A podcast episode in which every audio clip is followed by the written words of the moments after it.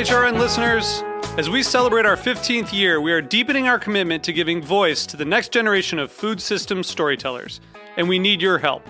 Our internship and fellowship programs help activate new possibilities for underrepresented and underestimated young people through experiential journalism, audio engineering, and production training.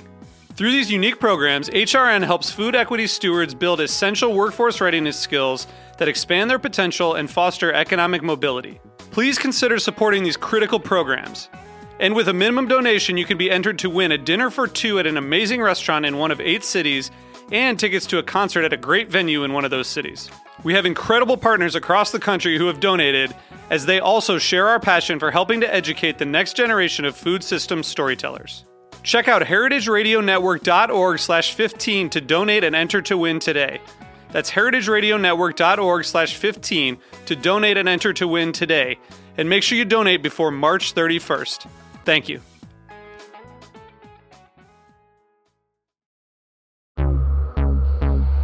Why is Heritage Radio Network important to you? HRN is very nostalgic to go into because it's really the only place that you have this really warm, homey experience to watch people get together and talk about the things that really make a difference.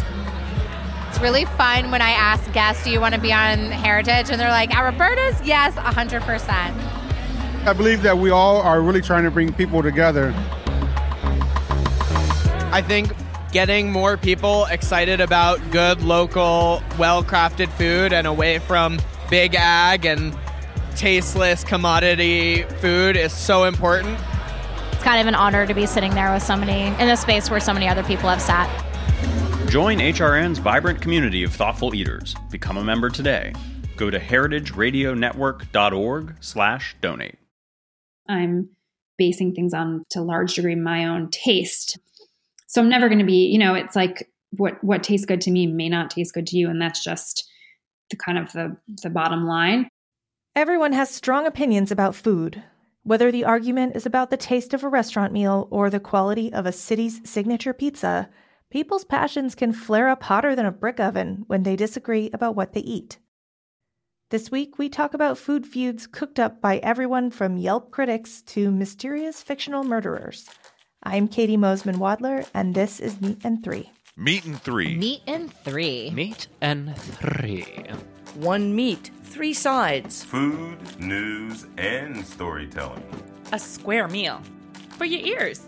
Meat and Three. First up is Jessica Krainchich, who takes us into the world of food murder fiction, full of clam chowder feuds and bodies caught on lobster traps. Wasn't it C.S. Lewis who said that eating and reading are two pleasures that combine admirably? First, sharing a meal is such a basic human connection. Uh, when you bring characters together to share a meal, and when one is murdered, it's shocking. It's much more shocking than if the murder takes place in an office, for example. It's breaking a social contract in a way. This is Shari Randall, author of the Lobster Shack mystery series. Titles include Curses Boiled Again, Against the Claw, and Drawn and Buttered. It's a murder mystery series with an important addition food. My Lobster Shack series is a is a fish out of water story really. It stars Allie Larkin. She's a ballerina just reaching the height of her profession when she breaks her ankle in a mysterious fall. And she goes back home to Mystic Bay, Connecticut, where her aunt owns the Lazy Mermaid Lobster Shack. And while she heals, Allie discovers that she has a talent for solving murders. You might think murder and food is a strange pairing, but Shari's Lobster Shack mysteries are part of the cozy mystery genre, and more specifically, the culinary cozy subgenre, which is wildly popular among mystery readers. Welcome to the cozy side. That's where we all are. We're sort of the palate cleanser when you've had too much of the grisly stuff. Come on over and uh, read something that's a little bit less gory. We still have plenty of murder, but, you know, just not quite as much gore. The Cozy is a story that generally has these elements an amateur sleuth and a closed circle of suspects. And for culinary cozies, of course, you have the food element, a setting where the protagonist works with food in some way. To outsiders of the cozy mystery universe, this might seem like merely added texture in the framework of the murder mystery, But Shari explained that the food angle is one of the most crucial factors in world building for a culinary cozy. In the culinary cozy, it plays a huge role. It's the what we call the hook or the framework for the story, um, and the plot springs from that. For example, uh, my my characters have discovered dead bodies caught on lobster traps. They've dealt with rivals trying to steal chowder recipes. And uh, one book had a poisoning at a Food Network style best lobster roll competition. Um, you create this world around that that hook, that food hook. I think that so many people are interested in food these days. That's what they're looking for. You know, are they looking for a setting that's a winery, for example, or an organic farm? And there are there are series with those elements. Um, do they want to get into the wor- world of Cajun cooking, for example. There are books with those kind of themes. With my books, I wanted to have that vacation feeling that you get when you go to a lobster shack. I mean, generally that's when you go, is when you're on vacation and you want that New England feeling. So the food and its setting really plays a huge role. For those looking for the intrigue of mystery while escaping into a field they're passionate about, the Culinary Cozy offers a unique experience to the reader. But the food doesn't just stay on the page as a plot point. Actual recipes are included in these novels so that the reader can enjoy the same food that they're reading about. Absolutely, there are recipes in the books, and I actually got dinged once because I didn't have a recipe in one book. So I learned my lesson. Including the recipe in this type of book really brings the world of your story um, to your readers. And I often hear from readers that they've tried the recipe that I had in the book. And then they read it, you know, and while they were eating, for example, I have a chowder recipe in one book. And they enjoyed the chowder while they were reading the book. And it just, you know, made this sensory experience that brought the book to life in a, a different way. And another unique aspect of the culinary cozy is the consistent use of food related puns in their titles when I got the title for my f- first book, Curses Boiled Again, I fell off my chair laughing. It's just so crazy. Uh, I think the titles are a signal to the reader, they're a little wink that it's okay. You won't have your soul dragged through the mud with this book. Um, there is some humor, there are some light moments. Lighthearted yet compelling, the culinary cozy takes the traditional murder mystery and spins it in a way that can be a satisfying fantasy to many a reader. I think there's also this element of a wish fulfillment. I think there are so many people who would like to work in that culinary world. They'd like to own a restaurant or a winery or a bakery or be a personal chef or a caterer. A culinary cozy gives you a chance to step into that world and kind of live in it for a little while.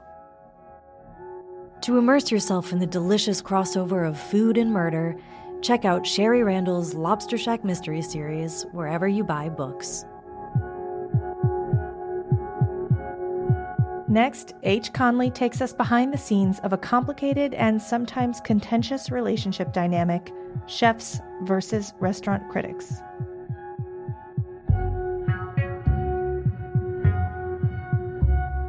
Restaurant reviews are entertaining, they can set a scene in a glamorous dining room so well you can almost taste the complex tiny plates, or they can tear apart every detail of a disappointing meal and make you cringe at the rude server. Those of us who don't get paid to eat at expensive restaurants around New York might look enviously at the reviewers whose opinions are read by people across the country.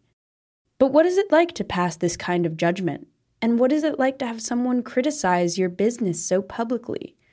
I wanted to dig deep into the relationship between chefs and critics, so I spoke to some experts on the subject. Let's start with a chef. I'm Peter Hoffman, uh, a chef here in New York City, where I ran two restaurants, Savoy and then Back 40 and Back 40 West. Peter's restaurants were reviewed many times during the nearly three decades he was a restaurateur. There were the reviewers who came in ready to have a new experience, and there were those, like Pete Wells, who came in with a preconceived idea of what they wanted to write. Wells is the critic for the New York Times and is notorious for his scathing reviews. You know, you can find the facts to support the narrative that you're trying to tell as opposed to continuing to be open to the experience. And when I opened Back 40 West, he decided that lots of people out there in the world were doing multiple restaurants and they weren't always doing it well. And he was going to test that thesis on our restaurant. So he wrote a double review um, of the two restaurants. And he liked the new restaurant and he kicked pretty hard the older restaurant. In contrast, Frank Bruni, another Times critic, loved Savoy. He came in and he completely got what the restaurant was about and how the marketplace had changed, but that we were still out there being who we were, doing what we do. It was a very deep appreciation and, and understanding of who we were. So that felt great. One of Peter's major gripes has to do with when critics decide to review restaurants. Because of all the interest and the pressure to be part of the scene and be part of the cutting edge that critics go to restaurants too early in their evolution. And um, it takes a long time for a new business to shake out. I kind of developed my own rule that I didn't want to eat in any restaurant that hadn't been open for at least six months because I think it takes that long to figure out not only how to do a good job, but what is the job that you're really trying to take on. Wells reviewed Back 40 when it had been open for less than two months. But critics aren't always able to decide when they review a restaurant. This is food writer and former restaurant critic for Time Out New York, Daniel Meyer not to be confused with restaurateur Danny Meyer. The reviews that I wrote were largely of sort of like new, buzzy, kind of like very talked about restaurants. I'd go a couple times. I'd start going like six weeks after the restaurant opened, which is like very, very soon. That's not long enough to like get a restaurant really up and running, but that was kind of the time frame of like when readers would would want or need to hear about um, a place. So like I have a lot of respect for for chefs and for people that own restaurants, it's a hell of a lot harder than writing a review about uh, about one. I think it goes for criticism of of really any anything. One side of the equation is is really putting themselves out there to create something that they think is worthwhile, that they want to last, that they want people to to love, and it's the you know it's the job of the it's the job of the critic to assess it as even handedly as possible and sort of come down on one side or the other. Critics have to consider their readers as well as the chefs they're discussing. In order to be a trustworthy critic, objectivity and fairness have to be forefront in their minds. Objectivity in the context of restaurant criticism is like kind of a moving target or a, slippery fish, if, if you will. I mean, it's like I can't be completely objective. I'm, I'm, you know, basing things on to, to a large degree my own taste. This is Hannah Goldfield, the restaurant critic for The New Yorker. I, I try to educate myself and also just be thorough in, in general, I guess I would say, so that I'm I'm just doing a really complete job of explaining why I liked or didn't like something and putting it in in context. I wouldn't pan a place that I felt like couldn't handle it. If there's like a, a small restaurant with owned by a chef who's like really trying to make it and he's not that famous and I hate the restaurant. I'm not going to write about the restaurant because it's like, why would I tell people not to go somewhere that they're not going to go anyway. Whereas if there's like a big buzzy opening and it's a big celebrity restaurateur and he has 40 restaurants and there's a certain kind of promise being made or if there's just like if it's just in like really bad taste or something then that that's when I, I'll feel comfortable enough to really be really negative. It's a very one-sided relationship. There isn't much a chef can do to respond to a critic. But for chefs, professional reviewers might be the lesser of two evils in the Yelp era. They have tremendous power, although maybe less power today than they did 20 years ago. And they were the only game in town. And uh, so they wielded far greater power. Now, I'm not a fan of Yelp because if that's democratization, I, I don't need it. So there's something to be said for a particular person going around and saying, this is what it looks like to me. This is what my experience was. And um, I have some education or some credentials that allow me to speak about what I'm speaking about. It's important to get to know a reviewer, which you can't do when scrolling through Yelp. The anonymity allows people to say whatever they want, and a few too many one star reviews can spell the end for a restaurant part of the relationship is that you develop a relationship. And so, you know, a reader can learn about a critic and learn how to sort of like where their tastes lie versus the critics. Everyone I spoke to agreed that it's important to have a relationship with whoever you look to for advice about restaurants. It could be a critic, but it could just as soon be your friend. We have to find our people, and our people tell us where they've eaten and what their experience has been. And those critics are far more useful to me than the ones who are doing it in a professional kind of way. So, whether you read reviews for the drama or for actual recommendations, keep in mind that critics are just people with opinions. How much weight you give them is up to you. We'll be right back with more Meat and Three after this short break. You listen to Heritage Radio Network because, let's face it, you have really good taste. You care about where your food comes from, who made it, and its impact on the planet. Whether you're looking for an inspiring interview with your favorite celebrity chef, the latest on Dave Arnold's Spinzall, or if you want to get down and dirty with some agricultural policy, we've got you covered. 10 years in and 13,000 episodes later, HRN continues to be the go to media outlet for thoughtful eaters like you. And we never could have done it without the support of our listeners. Help Food Radio continue in the future and help us raise enough funds for the year to come. Go to heritageradionetwork.org slash donate today. And since you've got such good taste, we have some very cool member gifts for you to choose from. Thanks for listening and for being a part of the HRN community.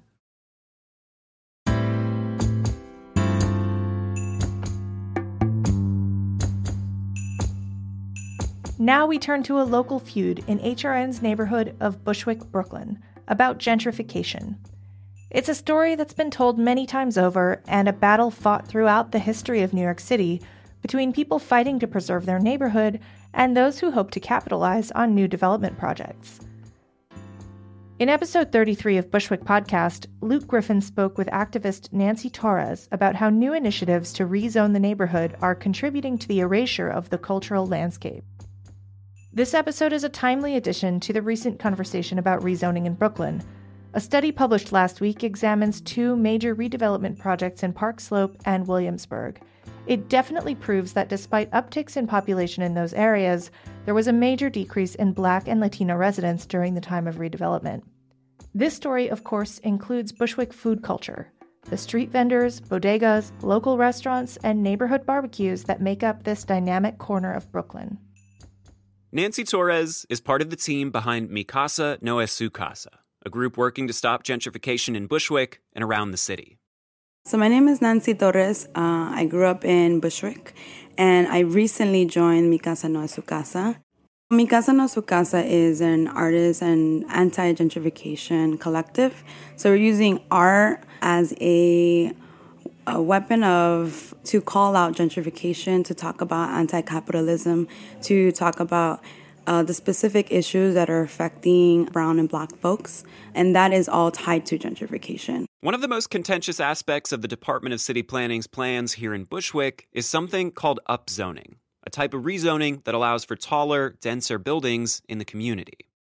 So it's not just a building. It's like people think of it here, okay, 16 stories, it'll be too high. Um, you know, why not? It'll create more space. But it's not just a building. You're blocking who's going to be in those buildings. You are allowing for, you have a very specific focus who you want in this community.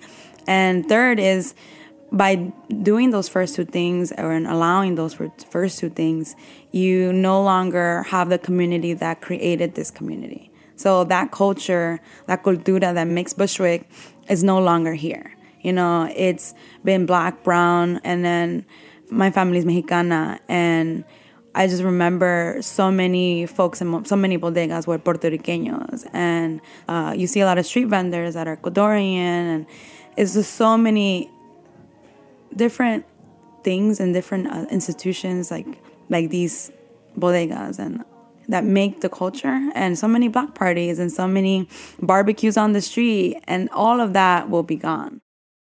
In other words, on paper, people who are in favor of rezoning may argue that it creates opportunities for affordable housing, but in practice, in places like Williamsburg, we've seen that communities of color and low and middle income communities are typically disadvantaged in the process. Are completely disadvantaged, completely. Perhaps the biggest difference between Mi Casa no Su Casa and other organizations involved in the conversation around rezoning is that Mi Casa believes a truly equitable process simply can't take place within the city's power structures as they currently exist. You know, if we continue to believe that these institutions can change, um, we will become stagnant and we'll actually not even, well, won't even be here to become stagnant. We need community creating decisions for us. Yeah, we need folks who are actually building in these neighborhoods to be making those decisions about the neighborhood. As community leaders, Nancy Torres and Mi Casa No Es Su Casa continue to educate their neighbors and ask more from their local nonprofits. Their voices remain important to the preservation of dynamic culture here in our neighborhood. To hear more of Luke's conversation with Nancy, listen to episode 33 of Bushwick Podcast on heritageradionetwork.org or wherever you listen to podcasts. For our final story this week, Kevin Chang Barnum unravels a tale of two cities as he delves deep into one of the world's most contentious food rivalries. It's like lasagna, right? It's like bready lasagna. Deep dish pizza is if pie and pizza had a baby. It's kind of like a weird tomato pie. So you got to be like wanting to eat a lot of veggies. When I asked my coworkers at HRN to tell me their thoughts about Chicago style deep dish, I got a range of responses. Many of them had strong opinions about the pizza that the Windy City is known for. I think it's an abomination. Deep dish pizza is delicious. It is entirely too filling. It's criminal that they give it to you as this huge thing. Like, fine, if you like it, I'm fine with you eating it, but don't tell me that's pizza, because it's not pizza. Hearing their opinions, I started to wonder why so many people see a dichotomy between the two styles of pizza. I mean, you know, what's the term now that, you know, haters are going to hate? Emmett Burke is the owner of Emmett's in Soho. Emmett is one of the few people brave enough to make Chicago deep dish pizza in New York. I talked to Emmett to get an insider's perspective on the divide between the two pizza styles. There's just kind of this fun, kind of, I don't know, competition with New York and Chicago in general. Despite the long standing debate, the pizzeria owners themselves don't always have the same territorial attitude about pizza. When I visited his restaurant, Emmett was there with Scarr Pimentel, owner of Scarr's Pizza. Even though Scarr makes a New York style pizza, he says he can appreciate his friend's deep dish. I like it. It's done, if it's done well. so if it's not done well, I'm not a big fan. But if it's done well, like fortunately for me, my my friend makes probably the best. And I know it might seem biased because we're friends, but I think he personally makes the best version of it. Just as pizzeria owners can find common ground, there might be more similarities between the pizza of the two cities than most New Yorkers realize. Chicago has its own version of thin crust pizza. You know, we serve deep dish here, but we also serve Chicago style thin crust, right? Which is uh, kind of the style pizza that most people eat in Chicago. You know, deep dish is is a lot of fun, and there's kind of a novelty aspect, but um, I'm, you know, ate a lot of thin crust pizza, Chicago style thin crust pizza. You know, tavern style, real cracker thin. You know, cut into cut into squares, and you know, it's a fun. Um, that's a fun pizza to eat. Emmett cares deeply about both styles of Chicago pizza.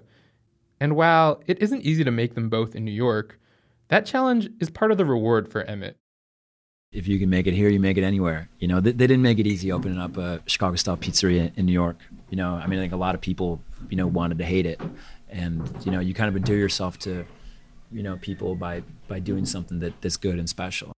Everyone has their own take on who makes the best pizza.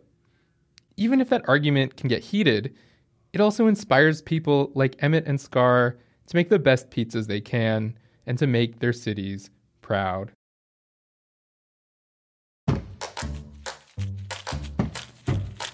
That's our show. For next week's episode, we hope you can listen fireside with some hot cocoa. It's going to be freezing. Special thanks this week to Jessica Krainchich, Nicole Cornwall, H. Conley, and Luke Griffin of Bushwick Podcast. Meat and Three is produced by Hannah Forden, Kat Johnson, and me, Katie Mosman Wadler, with lead production this week by Kevin Chang Barnum.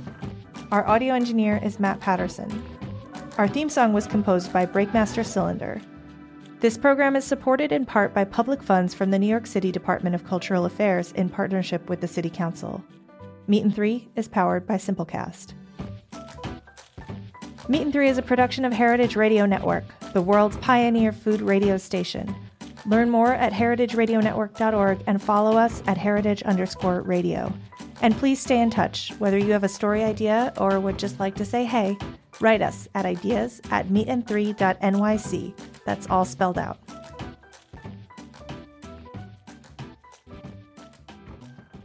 Hi, I'm Shari Bayer, the host of All in the Industry on Heritage Radio Network. I'm thrilled to let you know about Host Summit Plus Social, a new conference for and about the hospitality industry, taking place Monday, January 27th, 2020, at the William Vale in Williamsburg, Brooklyn, New York City. Based on my All in the Industry show, HOST, which stands for Hospitality Operations, Services, and Technology, will bring behind the scenes talent in hospitality to the forefront in a live format, featuring guests from some of my most popular episodes, including Drew Nieporent, Rita Jammet, Crystal Mobiani, JJ Johnson, and Jeff Gordinier. Our event will include intimate panels, one on one interviews, industry news discussions, curated lunch conversations, and more. Plus, of course, we will have outstanding food and drink throughout the day, including an energizing closing reception. For more information and tickets, please go to allintheindustry.com. And also, please follow us at All Industry on Instagram and Twitter. We are offering a special early bird ticket price until November 30th, so don't miss out. I hope you will join us in celebrating our dynamic hospitality industry. Many thanks.